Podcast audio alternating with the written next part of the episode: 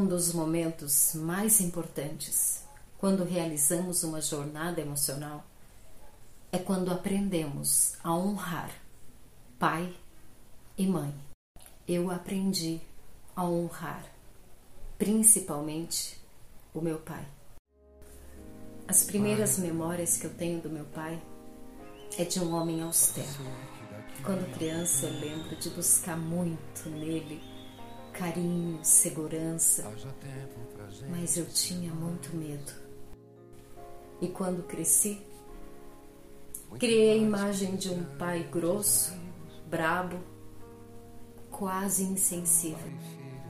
Eu rejeitei essa imagem. Sim. E por isso vieram os conflitos. E eu não sabia mais o que eu sentia, se era amor ou tolerância. Afinal, ele era meu pai. E a primeira coisa que eu fiz quando eu aprendi a honrar pai e mãe foi romper essa barreira que eu havia criado contra o meu pai. E foi então quando pela primeira vez eu ouvi de fato com o coração a história do meu pai.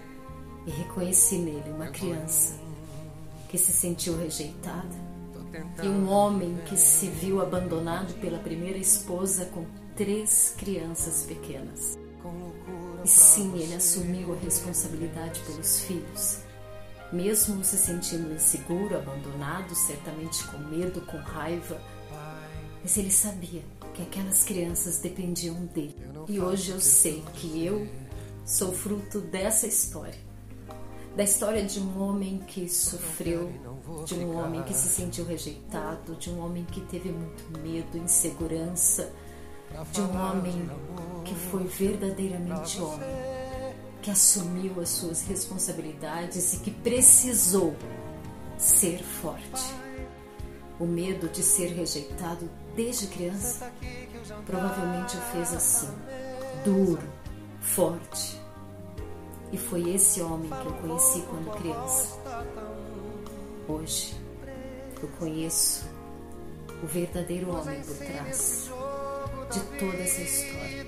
Um homem que assumiu seus filhos, um homem que trabalhou a vida inteira do jeito que podia, com o que tinha, para cuidar dos filhos. Um homem que sentiu medo, insegurança, tristeza, talvez até vergonha, mas precisou deixar de lado tudo isso para cuidar dos filhos, para honrar a sua história. E por isso hoje eu honro meu pai. E sei o que sinto verdadeiramente por ele. É amor e orgulho.